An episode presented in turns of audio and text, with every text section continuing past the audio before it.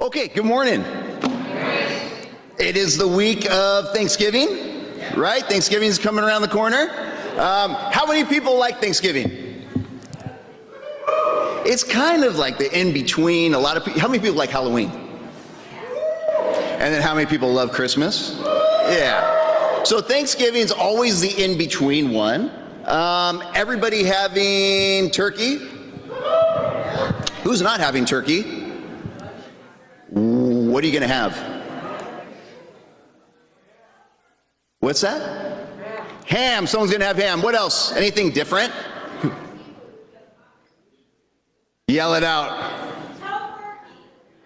Tofurky. Tofurky. Okay. So we. What's that? I can't even say it with that accent, but tamales. All right. We're having tacos. Okay, so shredded chicken tacos, shredded beef tacos instead of turkey this year. Um, I appreciate Thanksgiving because it makes us think about what we're grateful for. And a lot of times we have a, it, we don't, it's not always on our mind. And uh, so I was thinking this morning, I was like, man, during uh, some marriage talks we've had in the in the midweeks, Karina said the other Wednesday, she said, you know, it's very interesting. Women get a lot of compliments throughout the day, throughout the week, throughout the month. They get them at work, they get them from random people. Sometimes you're hit on and you get them. And they said, you know, men don't usually get that. They don't usually get that. So this morning for Thanksgiving, there's four guys that in the marrieds that I wanted to tell you that I appreciate. And they're all different and they all bring something different to me. Some of them just make me laugh. Some of them really challenge my convictions in my heart. Some of them teach me how to be deep and honest and open. And each one of them is in- incredible. And I looked out and I was so excited because I got them Starbucks gift cards and I was like, I'm going to give them a gift card. And three of them aren't here today. But the fourth, the fourth, Chad Hoffman is here. And there he is. And I just want you to know how important you are in my life. Yes, I will. And the other ones, Marcel and Will and Chad. And I just want to thank you so much for your love and your heart and your friendship. It means a lot. Okay, so today, uh, this week has been incredibly tough. In preparing this lesson, Marcel's like, hey, can you speak on the 21st? I said, I'd love to. I'll love to pinch hit. No problem. And had the idea, and I'm like, I'm going to preach on this. I'm going to talk about this. This is on my heart. And then Monday came, or Tuesday came, and Wednesday came, and it just didn't seem good. And so I changed the whole thing. And then I'm like, I want to put together this video series. And I spent hours on this video, and it was going to be this drone aerial. And I'm like, I'm going to put you into the Bible. It's going to be incredible. And it didn't work. Epic failure of five, six hours. Okay? It was like the Bad News Bears, and I'm not talking the remake. I mean, the coaches in the dugout drinking a beer like Bad Week. Okay? So, um, however, I think what we have, hopefully, will talk to all of us. Things got. Where do I point it at? There we go. Up there? Okay. Things began to get so bad that I even found this tweet. And God was like, if you just hang on, don't worry, Chris, things are just going to keep to get worse.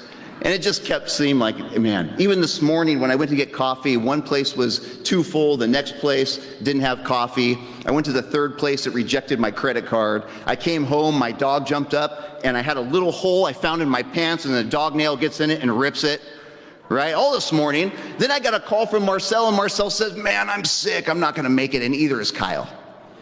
And I was like, We're not going to have a minister in the house here. Karina came in at last minute and jumped up here and did all that. And then I found out we had a guy named Elijah and another brother named Jericho in the service. And I was like, if these people can't save it, this is a sign it's going to be incredible. Okay? So Elijah came up here even with one glove. I thought I told him I was like, I thought you were bringing back something with a one glove, um, but it was just his hand wrap. He hurt his hand. So, anyways, um, I'm excited to be here, and I want to talk about a few things. And let's start with this video.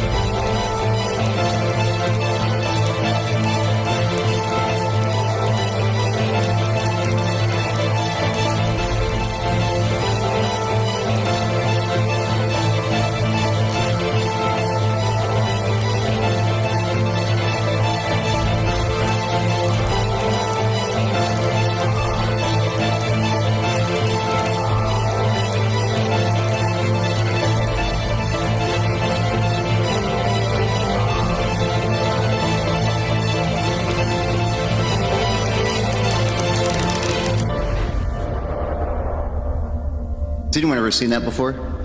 No. So, what are the two things Jesus condensed it down to? Love the Lord your God with all what? Your heart, your mind, soul, and your strength. And what was the, what was the second part? And love who? Your neighbor. It's like, oh, okay, I'm to love God with all my heart, soul, strength, mind. I'm to love my neighbor. And we go through life, and then these things happen. These things happen. And so I, I listen to the news, I talk to my coworkers, I go down the street, and everybody's got an opinion about something up there. And I go, what? Let me love the Lord my God with all my what? Heart, my mind, my strength. Okay, okay, I can do that. And love your neighbor. And I go, wait, I heard their opinion about a few things on this board. That's hard. That's hard. I don't agree with that, but love your neighbor. But I don't think the way they think is right, but love your neighbor. Invite them over to your home, share your food, lay down your life for them. There are things that are giant in the world and in our life that we have to face right now. And today we're going to talk about giants. We're going to talk about David and Goliath. And we're going to talk about how do you face giants in your life because they're different for each one of us. And giants today are battling for our souls, they're battling for mine, and they're battling for yours. And they want to conquer us. They want you to back down. They want me to back down. They want us to assimilate into what they are and deny the living God. Facing giants. We're going to read from 1 Samuel 17. Please turn in your Bibles. If who has their Bible here?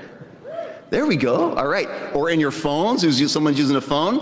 All right, good. So please turn in your Bibles, your phones. 1 Samuel 17. We're going to read from that passage. Now, to set this up, okay, so in ancient Palestine, now Israel, the land, the topography of the land was mountains and valleys. And there was major mountain ridge, and then there was four finger-like valleys that went from the Mediterranean across the plain from west to east. And the mountains generally were on the north and the south side of the east-west valleys. Those valleys they call, I'm going to butcher this, but Shephelah. And the Shephelah were the ways that different invading foreign countries or people or cultures would come in and try to overtake the cities and towns of Israel.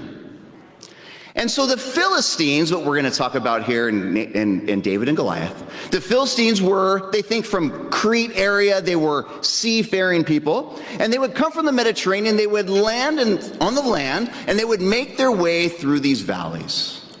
And so they started making their ways through the valley, and they were going to work their way all the way, they believed, to Jerusalem. And on their way, they passed Gath and Ekron. And they, King Saul, who was leading Israel at the time, said, We know they're there. We need to go out and stop them.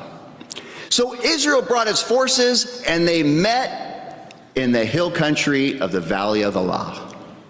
Okay? So you can imagine you have one army, Israelis, on one side of this mountain, and on the opposing hills, which they think almost made like a U, you had all the Philistines, and they were camped out.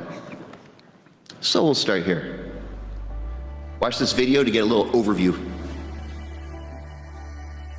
After Saul was rejected by God and Samuel, you try to imagine how much turmoil he must have felt trying to figure out when his time as king of Israel would be over. Samuel, in secret, anoints David, but he hasn't been installed as a king yet. Saul is trying to fight these battles with the Philistines, wondering when he's going to be replaced. And that brings us to one of the most famous stories in all of the Old Testament as we walk beside a brook in the Valley of Elah.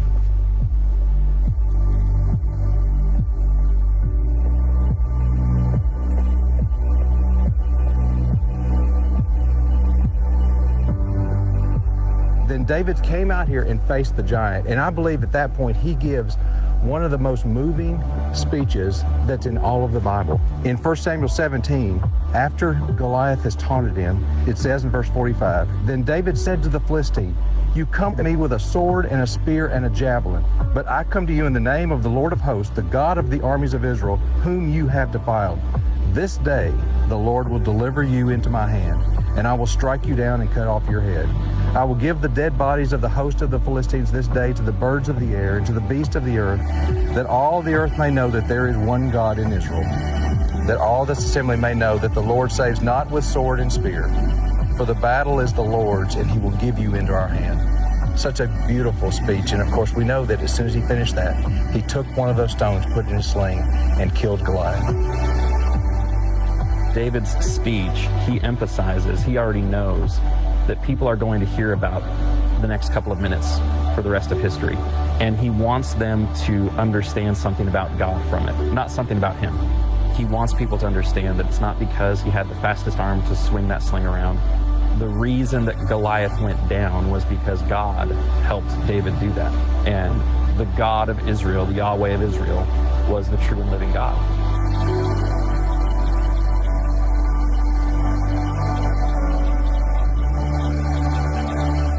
Okay, let's read. The Philistines now mustered their army for battle and camped between Socoh and Judah and Az- Azekah and Ephes Damim. My pronunciation's terrible, but we'll go with it. Saul countered by gathering his Israelite troops over the valley of Elah. So the Philistines and the Israelites faced each other on opposite hills with a valley between them. Now Goliath, the Philistine champion from Gath, came out of the Philistine ranks to face the forces of Israel. He was over nine feet tall. He wore a bronze helmet, and his bronze coat of mail weighed 125 pounds. He also wore bronze leg armor, and he carried a bronze javelin on his shoulder. The shaft of his spear was as heavy and thick as a weaver's beam tipped with an iron spearhead and weighed 15 pounds. His armor bearer walked ahead of him carrying a shield. All right, so we've all heard this story, and we see Goliath. Now, Goliath's height is differing in different places that it's written. In one place, it says he was over nine feet tall, nine nine. In other writings, it says he was six foot nine. Six foot nine. And I'm going to show you some pictures as we go through this of um, some people that are about that height. Okay? Now, where did Goliath come from? Well, in Deuteronomy 2:10 says the Emites used to live there, a people strong and numerous, as tall as the Anakites. In Joshua 11, 21, at that time Joshua went and destroyed the Anakites, the tall people, from the hill country, from Hebron to Beer Anab, from the hill country of Judah, and from all the hill country of Israel. Joshua totally destroyed them and their towns. No Anakites were left in Israelite territory, only in Gaza, Gath, and Ashdod did any survive. So where was where was uh, Goliath from? He was from Gath. And if you look at the map, when the Philistines came in through those four fingers, those valleys, they passed Gath. And there you have the descendants of these tall people, the Anakites. Now, let's talk about something about height. Um, would it matter to you if you were 5'5, 5'6, or 5'7, and the person you were standing in front was 6'9 or 9'9? Would it matter to you? What would matter? What's that? Can't what? Ah, ah, you can't see. Okay. So, I work in law enforcement, and um, I used to go. I used to go to work, and I would come home and hang out with my wife and with disciples. And I'd go to work, and at work, um, I you know, that night, who knows? three people were shot, they were killed, and I would try to help them before they died, and I'd, I'd hold them and they'd leave, breathe their last breath. And I'd go to another call and I'd find a child that had things done terribly to it that was choked out, suffocated in a closet, and I'd have to pull them out and then, you know, talk to the parents. And then I'd go and someone would be cut up and stabbed and and then I would leave. I, oh, okay, it's time to go. And then I would jump in my car and I'd drive home and I'd drive back to my world. And one time, right before I got off work, um, we got a call that this person was being stabbed. And the wife, I get there, the wife and the child were really cut up. And the husband came out and he was carrying this big butcher knife. And he was irate. And in the end, he ends up plunging it through his heart. Okay? A little graphic, plunging it through his heart. And so we helped him as much as we could. We got paramedics there, and it was like, oh, I got to go. It's someone else's handle. They're going to take us over, write the report. So I jump in the car and I go, hey, Gene, I'm running a little bit late. Can we meet at, we were going to have a, a time with some disciples at their house. I go, I'll meet you there. So we get there and we sit down and we're sitting in the backyard. And so, you know, five other things had happened before this. And we start talking. And the the sisters start sharing about how upset she was was the way that her friend or coworker was talking to her. And how wrong it was and how terrible that was and how it made her feel. Now, I was sitting there, and what do you think I was thinking? I just left, right? What I just left real life. I left real life. You're in a fantasy world if your feelings are hurt and this is so monumental to you. You know, that's wrong. And I realize when I talk about height and I look at that height, it doesn't matter how big the giant is, it's still a giant in front of you. And to her, I became so calloused. To her, that was a real thing in her life, and it was a real giant she had to face. As much as maybe I thought my giant was bigger, they're equally important. You know, the thing about giant and Goliath, you know what his name means? Does anybody know what his name actually comes out to? The exposer. The exposer. So think about that as we read on through this narrative. Oh, there he is. So that's the Dutch giant. This guy is 7'2 and those other people are normal height, right? Average height, somewhere in the upper fives, mid five feet to upper fives. Seven two. Incredible, huh? So Goliath stood and shouted a taunt across to the Israelites. Why are you all coming out to fight? He called. I am the Philistine champion, but you are only the servants of Saul. Choose one man to come down and fight me. If he kills me, then we will be your slaves. But if I kill him, you will be our slaves. I defy the armies of Israel today. Send me a man who will fight me. When Saul and the Israelites heard this, they were terrified and deeply shaken. Okay, so you imagine they're up on these hills, and there was this old way of fighting where they said instead of everybody getting wiped out, we're going to do one on one. And it was this old traditional thing that they would do. And so you can imagine Goliath coming out. Here he comes out, six nine nine nine. He's wearing all these clothes, right? He looks strong and big. And he's shouting at them, Let's go. Says, Now David was the son of a man named Jesse, an Ephrathite from Bethlehem in the land of Judah. Jesse was an old man at that time, and he had eight sons. Jesse's three oldest sons, Eliab, Ab- Abinadab, and Shimei, had already joined Saul's army to fight the Philistines. Okay, so let's look at David. So, David is the son of Jesse, and David, we'll backtrack one chapter and look where David comes from here. It says, The Lord said to Samuel, How long will you mourn for Saul since I have rejected him as king over Israel? Fill your horn with oil and be on your way. I'm sending you to Jesse of Bethlehem. I have chosen one of his sons to be king. But the Lord said to Samuel, Do not consider his appearance or his height, for I have rejected him. The Lord does not look at the things people look at, People look at the outward appearance, but the Lord looks at the heart. So we sent for him and had him brought in. He was glowing with health and had a fine appearance and handsome features. Okay? So we have the description here of David. Now, who's Samuel? Okay, we, are going to define who some of these people are. Samuel was one of the last, he was actually the last judge. And Israel had judges for a time. And then the people said, hey, you know what, this judge thing, we want to be like everybody else. Everybody else has a king because their king goes out and fights for them. And that's what we want now.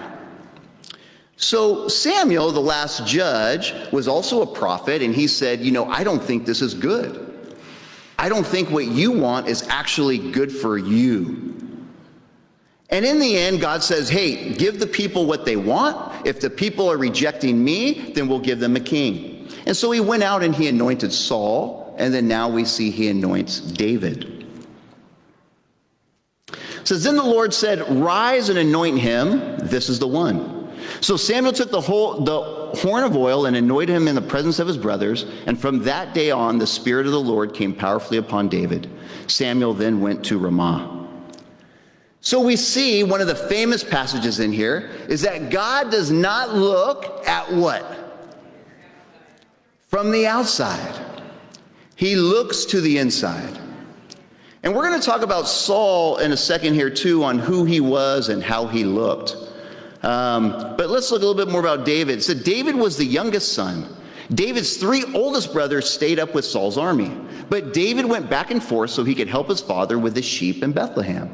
So he would herd sheep that they had. For 40 days, every morning and evening, the Philistine champion strutted in front of the Israelite army. So for 40 days goes by, we have these two battle, these, these two hills full of warriors with Goliath down in the valley, just walking and strutting for 40 days. Now, what do we know about 40 days from your biblical knowledge?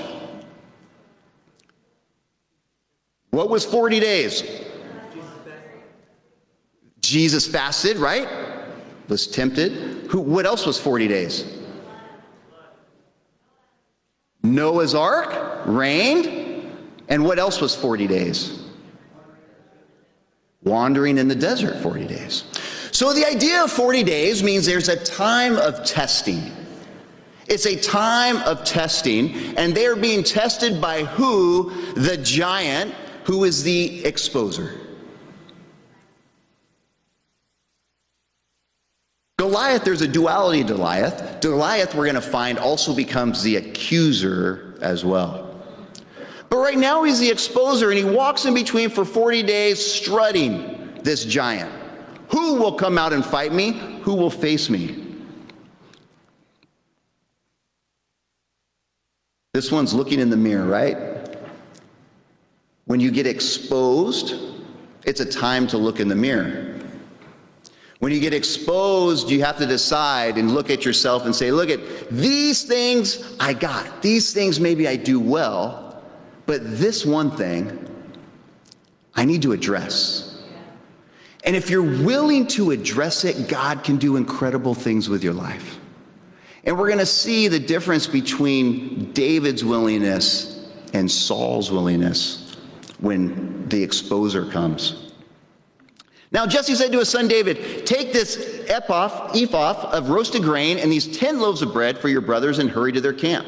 Take along these 10 cheeses to the commander of their unit. See how your brothers are and bring, bring back some assurances from them. They are with Saul and all the men of Israel in the valley of Elah fighting against the Philistines. So David left the sheep with another shepherd and set out early the next morning with the gifts as Jesse had directed him. He arrived at the camp just as the Israelite army was leaving for the battlefield with shouts and battle cries. Soon the Israelite and the Philistine forces stood facing each other, army against army. David left his things and the keeper of supplies and hurried out to the ranks to greet his brothers. As he was talking with them, Goliath, the Philistine champion from Gath, came out from the Philistine ranks. Then David heard him shout his usual taunt to the army of Israel. As soon as the Israelite army saw them, they began to run away in fright. Have you seen the giant? The men asked. He comes out each day to defy Israel. The king has offered a huge reward for anyone who kills him. He will give that man one of his daughters for a wife, and the man's entire family will be exempted from paying taxes. David asked the soldier standing nearby, What will a man get for killing this Philistine and ending his defiance of Israel? Who is this pagan Philistine anyway, that he is allowed to defy the armies of the living God? And these men gave David the same reply. They said, Yes, that is the reward for killing him. But when David's oldest brother Eliab heard David talking to the men, he was angry. What are you doing around here, anyways, David? He demanded. What about those few sheep you're supposed to be taking care of? I know about your pride and deceit. You just want to come see the battle. Okay? Now, here's the oldest brother traditionally, who got anointed as the, the leader of the family? The firstborn or the lastborn? Firstborn. So something is odd here with this a little bit because we have the last one. And we'll see what Eliab looks like. It says, What have I done now? David replied. I was only asking a question. Can you imagine? Brother, sister, big brother, little brother. What did I do now, right? I'm just asking a question. Why are you harassing me all the time? Okay? He walked over to some others and asked them the same thing and received the same answer.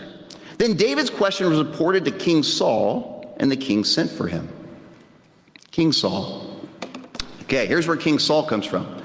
King Saul, okay, there was a Benjamite, a man standing whose name was Kish, son of Abiel, the son of Zeror, the son of Bechorath, the son of Aphiah a Benjamin. Kish had a son named Saul, as handsome a young man as could be found anywhere in Israel. And he was a head taller than anyone else. Okay? So, what do we have the description of both Saul and David as? Handsome, good looking guys. When I typed in King, handsome King Saul, this is what popped up. I Googled, I was like, okay, handsome King Saul, what are we gonna get here? And literally, this guy, good looking guy, this guy popped up. All right, so maybe he looked like that, maybe not. Okay? Here's the other part of Saul. So we know that he was a Benjamite, and that he was good looking, and that he was a foot taller than everybody else. So if Goliath is six nine and the average Israeli was five five, what did that make Saul? Six five. Now is six five and six nine that big of a difference? Not really, depending upon the shoes you wear, right? Whatever they were wearing. But it's not that big of a difference. Now, if it's nine nine, it's still big, but six five is much bigger. They went up to the town, and as they were entering it, there was Samuel coming towards them on his way up to the high place. Now, the day before Saul came, the Lord had revealed this to Samuel. About this time tomorrow, I will send you a man from the land of Benjamin. Anoint him ruler over my people Israel. He will deliver them from the hand of the Philistines. So we have Saul who gets anointed. Saul is described as a handsome man who is a foot taller than most, and he comes from the tribe of Benjamin. Does anybody know what the tribe of Benjamin was known for? They were known for their ability to sling rocks. And they were known to be incredibly trained with both hands. And they could sling them with their left and they could sling them with their right.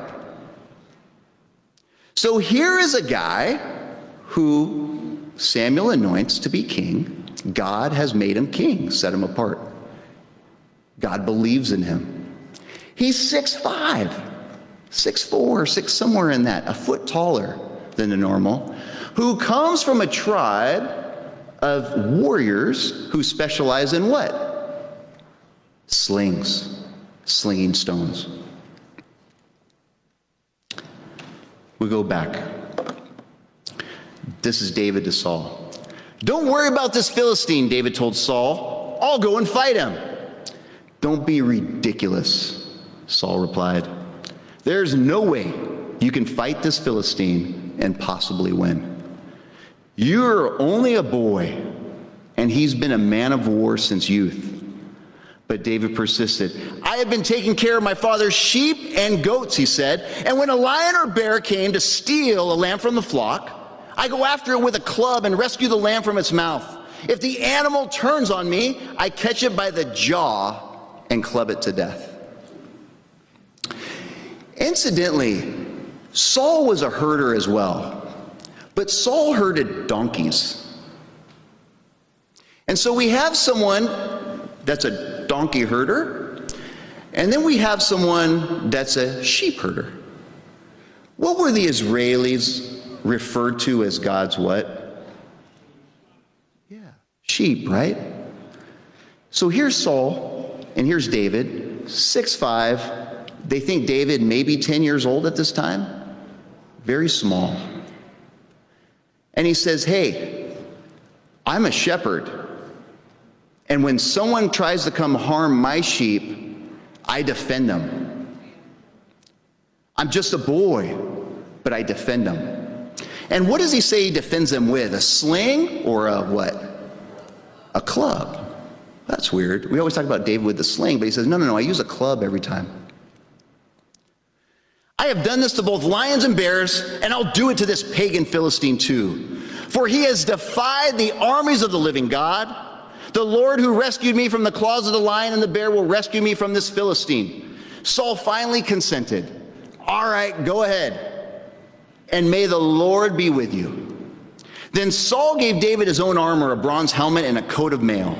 David put it on, strapped a sword over it, and took a step or two to see what it was like, for he had never worn so many things before, such things before.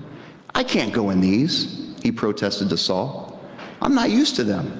So David took them off again. He picked up five smooth stones from a stream and put them into his shepherd's bag. Then, armed with only a shepherd's staff and a sling, he started across the valley to fight the Philistine. Goliath walked out towards David with his shield bearer ahead of him, sneering in contempt of this ruddy faced boy. Am I a dog?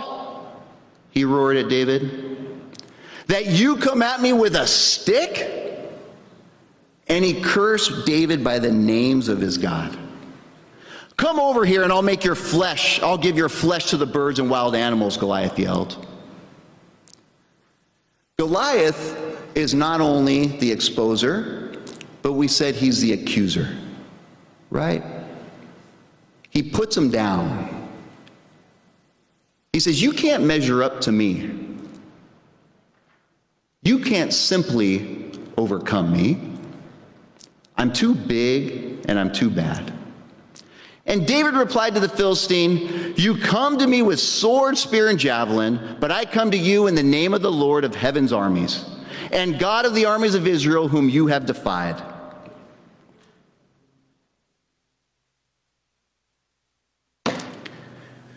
Before I put up those giants of the things in the news, right?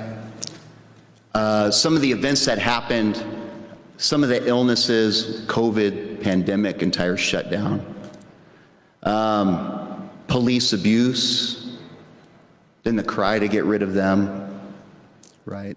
People taking justice into their own hands, doing incredible things, crazy things. And that's one of the things that we see. And we have an opinion about those things, and they make us feel things. And then we go back and we say, no, but I need to love my neighbor, I need to love the Lord our God. But the ones you see up here, these are different. These are the ones that you don't see in people. These are the ones that people are crying out inside, and you don't know. And these are the worst kind of giants, right? They're the ones that come for your very soul. They're the ones that tell you you're not enough and you never will be. Nobody cares about you and they never will. You're all alone, you have no self worth. The pain of the past can only be numbed out by numbing out with alcohol or drugs or pornography or another relationship or running away. You cannot and you never will feel understood, heard, or loved. They whisper, Leave your family, leave your friends. And they come after the very life that we have. They're devastating. And I remember one time um, the idea of feeling alone. Um, so there were, so at work, there's two things I'm known as: the guy who looks really old, like I look older than I really am, right? Which I do. I look in the mirror, I'm like, wow. The second thing I'm known as is the guy with bad luck. And I already talked about this morning how crazy it was leading up to this and all the bad things that happened. Anyways, the guy with bad luck. So for years, I would have all these things happen. And I, I mean, I've probably been in like 15 accidents, traffic accidents, and I was, I was the one that did one of them. So hit 14 other times. I mean, driving and I get hit, right? And all these things were going on. I mean, it was so much so that um, we were relationship with uh, Bruce and Robin Williams, and then later the Halls, and they're like, "How can this be? What is going on that bad things continue to happen?" And I used to be resilient. I would be like, "Ah, just it is what it is. That's me. That's my life. It just happens." And people would ask, like, "How is this? How do you keep going and not get mad and sad?" And I would be like, "Ah, it's just God." right? I, I, I got to look for the positive. I got to look for these things. But it started to tire me out after a while. It started to tear me down. And I started to feel oddly alone in different ways and this weird loneliness. And then I started to think, you know what? God really doesn't care. Like, God cares that He loves us, that He made us, that He wants us to come to a knowledge of Him. But my day to day life, the illnesses in the family, the, the things that happen, God doesn't care. And as I began to believe that, it was actually hard to get up in the morning. Because I felt like here was the God that I put all my hope in. Here was Jesus who died for my sins. And he was my hope and why I got up. And I thought, no, he's good. My best friend, my Lord, and my Savior. But then those feelings of, no, he doesn't care. And I felt so alone. And I was down. And what happened was, is I went from being someone who was willing to someone that was like, nah, I'm okay. Hey, can you help with this? No, I'm okay. Hey, we, we need this. Could, could, you, could you help in any way, give your time or effort? Or, hey, we need this um, part of the church we need help in.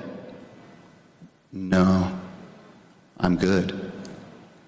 And I no longer became willing, but I didn't pick up the phone anymore, right? I didn't believe what people said. And that's what giants do. And that's what Goliath was trying to do to the army of Israel. He accused them You're not good. You can't beat me. And he exposed some of them for what they relied on in life.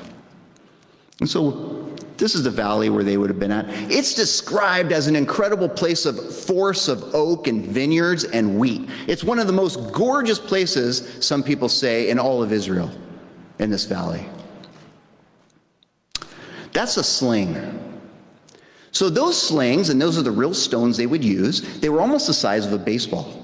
And there's, a, there's an Italian writer who talked about hey, we would always train, it's universally known, that we would always train part of our archers to being sling throwers. And you had the cavalry that was on horses, you had the people on foot, and then you had the artillery and the sling throwers. And he said, We didn't care about the archers. We had our own uh, armor, we could deal with it, we made plans. He said, But the rocks, the slingers were the most dangerous. And it was well known, but imagine getting hit with that in the forehead, right? Today the Lord will conquer you, and I will kill you and cut off your head. And then I will give the dead bodies of the men to the birds and wild animals, and the whole world will know there is a God in Israel. And everyone assembled here will know that the Lord rescues his people, but not with a sword and spear. This is the Lord's battle, and he will give it to us. As Goliath moved closer to attack, David quickly ran out to meet him. reaching into his shepherd's bag and taking out a stone, he hurled it with his sling and hit the Philistine in the forehead. The stone sank in, and Goliath stumbled and fell face down on the ground. So David triumphed over the Philistine with only a sling and stone, for he had no sword. So, what do we learn from this? What are we supposed to learn from this? We all have giants that we're facing in life. And those giants come at you one on one. And those giants are different sizes depending upon who you are. And Satan knows how to come after you. And the giants sometimes are the physical things we can see, but other times they're the internal things that try to derail us, that try to suck the life out of us. And there's some interesting things with this because everybody thought that David would go down, and even Goliath did, that he would fight him man against man. And he said, Come down here. You come at me with a stick? I'm going to kill you. Saul said, Put on my armor. There's no way you're going to win. The whole time, David never even considered that was the way he was going to fight. David had a different idea about what it was to fight giants. And in life, he would go at them with a club. And even on this one, he didn't take a club, he took a sling. And so many times in life, when giants come at us, we try to go at things with the things we know. We think we know. And we think we're going to fight the fair battle. You insulted me, I'm going to insult you back. You gossiped about me, I'm going to gossip back. I feel anxiety, I feel fear. I feel all these things, and they weigh me down, and I can't get past them. And we have to decide well, which weapon are we deciding to use? David used something out of the norm because he said, The victory is not because of what I'm going to do, the victory is because I do it for God. The giants in your life, how do you fight them? The typical way to fight is to come up with a new psychological way. I, I, I, believe in psychology. I'm not trying to bang on it. I'm trying to use an example. The new term to use, the new thing to wear, the new group to be with. And that's the knowledge, that's the common knowledge of the world. This is something we came up with. This is new. This is going to solve it. Here's the medication. Medication's good, right? I'm not trying to bang on that, but I'm using an example. This is what you do. David said, No, I'm not going to use the normal things. I'm going to come with my God, the living God. So you think about giants, right? We think about ministry. Maybe you're in the ministry. Maybe you're Marcel and Karina. And um, you look around and you're like, man, we're, we're not growing at the rate I would like us to grow. I want this to be filled with a lot of people from Garden Grove, too. And I always ask, I'm going to get an apartment in Garden Grove at this point. So we say, Garden Grove, from here. Okay? But they might be thinking it's not growing. And then the accuser twisted around and said, well, maybe it's actually the congregation's fault. They just not backing us. Right?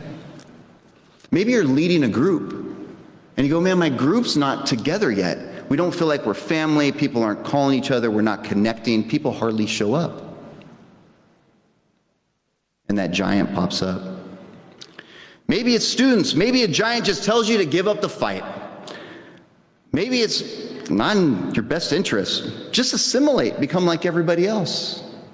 And at the same time, they're standing you, they're telling you to stand out. You're like, I am, I'm standing out like a Christian. They're like, no, don't stand out like that, stand out like us. And the giant whispers, It's not worth it. Let me just be like everybody else. Maybe you're a professional single and you feel like my career, my love life, my family, my dreams have not been fulfilled the way I wanted them to.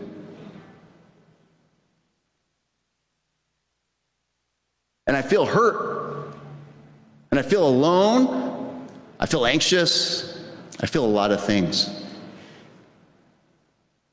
Maybe the giant just keeps whispering that in your ear. And maybe your parent, and maybe your giant tells you you're a failure because your child doesn't love God.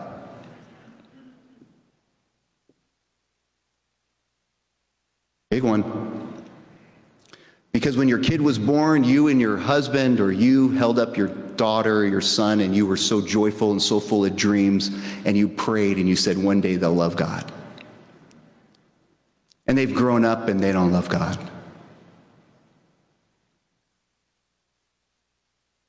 They've been influenced by other things.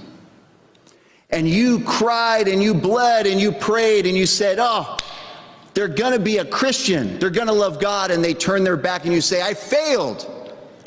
If I just would have done more time with them, if I just would have prayed this, if I just didn't sin, maybe this wouldn't have happened to them. But the truth is, they need to still take inventory of their soul and prioritize their soul in their life. They have to face their own giants, just like you did at one time. And so it's not you, it's not your fault. They just need to face their giants. Remember the duality. He comes at you and he accuses and maybe twists things up. But he also exposes who we are. And we got to be willing to look in the mirror and say, what do I need to change? What do I need to do? It's interesting. When Peter addresses the crowd after at Pentecost, right? Jesus has died, gone back to heaven, and Peter's out there preaching. Peter says, When the people heard this, they were cut to the heart and said to Peter and the other apostles, Brothers, what shall we do? Peter replied, Repent and be baptized, every one of you, in the name of Jesus Christ for the forgiveness of your sins. And you receive the gift of the Holy Spirit. The promise is for you and your children and for all who are far off, for all whom the Lord our God will call. With many other words, he warned them and pleaded with them Save yourselves from this corrupt generation. Not, come with me and you'll make it to heaven. Come with me and things are going to be great. You're going to overcome everything. You're not going to suffer. You're not going to have pain. You're not going to have to choose between numbing out or facing yourself. He said, No, save yourselves from this corrupt generation. It's the same thing today as it was before. And so we choose what to fight with. And in closing, I want to talk about what each person did really well and what they had a hard time with and see if it, anything in there matches up for you.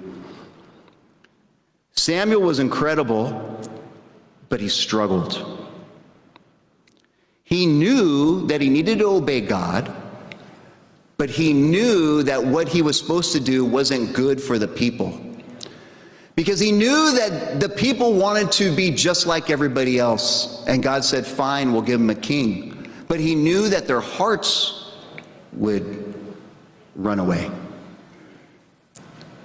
instead of going to God. But he still obeyed, even though he felt so strongly about things. Saul, Saul was the unrealized talent who made decisions first, not from consulting God, but based on how he felt. Unused talent and unrealized talent can be incredibly harmful. When you don't use your talent for God, we become resentful, critical, and never at peace. You're frustrated, you blame others. But this is how it should be. This is how the leaders should do this. No, No, no, this is not how it was. I remember when I was leading and doing X, Y, and Z. The truth all along is you're not happy because you didn't give your talent to God the way He wanted. Like Saul, it was always on your terms, on my terms. David, a man after God's own heart, he believed and he acted on it. With the breath of God, he defied the giant. And the interesting thing is the weapon he used. When we fight Satan, when we fight our giants, we have to take inventory of our own heart, our own soul, who we are. Yeah, but they treated me wrong. Yeah, but I was, that's not right. Hey, they said this wrong. Take inventory of your heart because you said it wrong to somebody else too. You abused somebody else too, emotionally, in a friendship. They gossiped about me. Yeah, you gossip too. And once you take inventory and you start to use the weapon of, I am this person myself. And I've been forgiven, and now I can forgive. You start to slay those giants. But if you choose the tool that's not of God, it's not going to work. You will perpetually not be able to understand why you can't overcome why you don't grow, why you're not realizing some things in your life with God. You know, COVID was a big one, right? Big one. Um, I don't want to say a ton on it because I, th- I, don't want to, I think it's a delicate situation. But I think COVID really was that Goliath that exposed all of our hearts exposed all of our faith.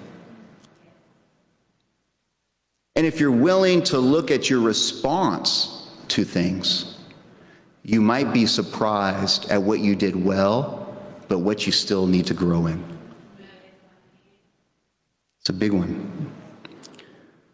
Um, lastly, we'll close it up here. We'll have a video to end it last. Um, to the parents with uh, uh, to the, to the parents um, with your, your children not, you know, really excited about God right now. Um, you're not alone and you're not different. If you took every character from what we looked at and you looked at Samuel, do you know anything about his sons? They were wicked. They treated people unfairly. People cried out because of how they treated others. Yet here's this judge, this prophet, this guy who God used to anoint two kings. And his own blood just, it wasn't there. What about David? Anybody know about David's son Absalom? What did Absalom try to do to David? Tried to kill him. Right? A man after God's own heart with his very breath slayed the giant and led Israel like a king of never before. But his own child didn't have that same passion.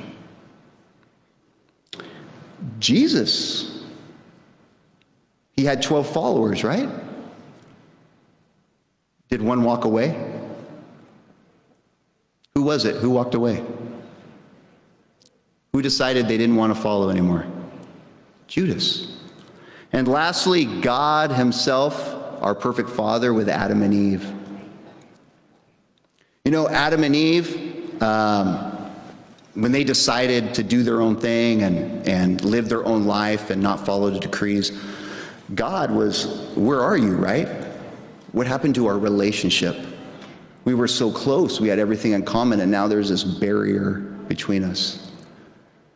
And God said, Hey, you're going to have a hard life now. If you don't get this straight, you're going to have a hard life. And it's going to be really tough for you to produce and really tough for your relationships in the future. But the last thing he did before he sent them off for this tough journey to face their giants and to face what they had to face was he knit them close. And he loved them. And he said, I know you have to go on this journey because of your decisions, but I want to make sure that I send you off in love. Amazing, amazing stories. Um, let's watch this last video and then we'll have a song. I hope everybody has a great Thanksgiving. I hope everybody can jot down at some point what giants are in your life right now that you're facing. And then jot down and think through what are the tools? How am I going to slay this? How am I going to face this? Where's my faith on this one thing?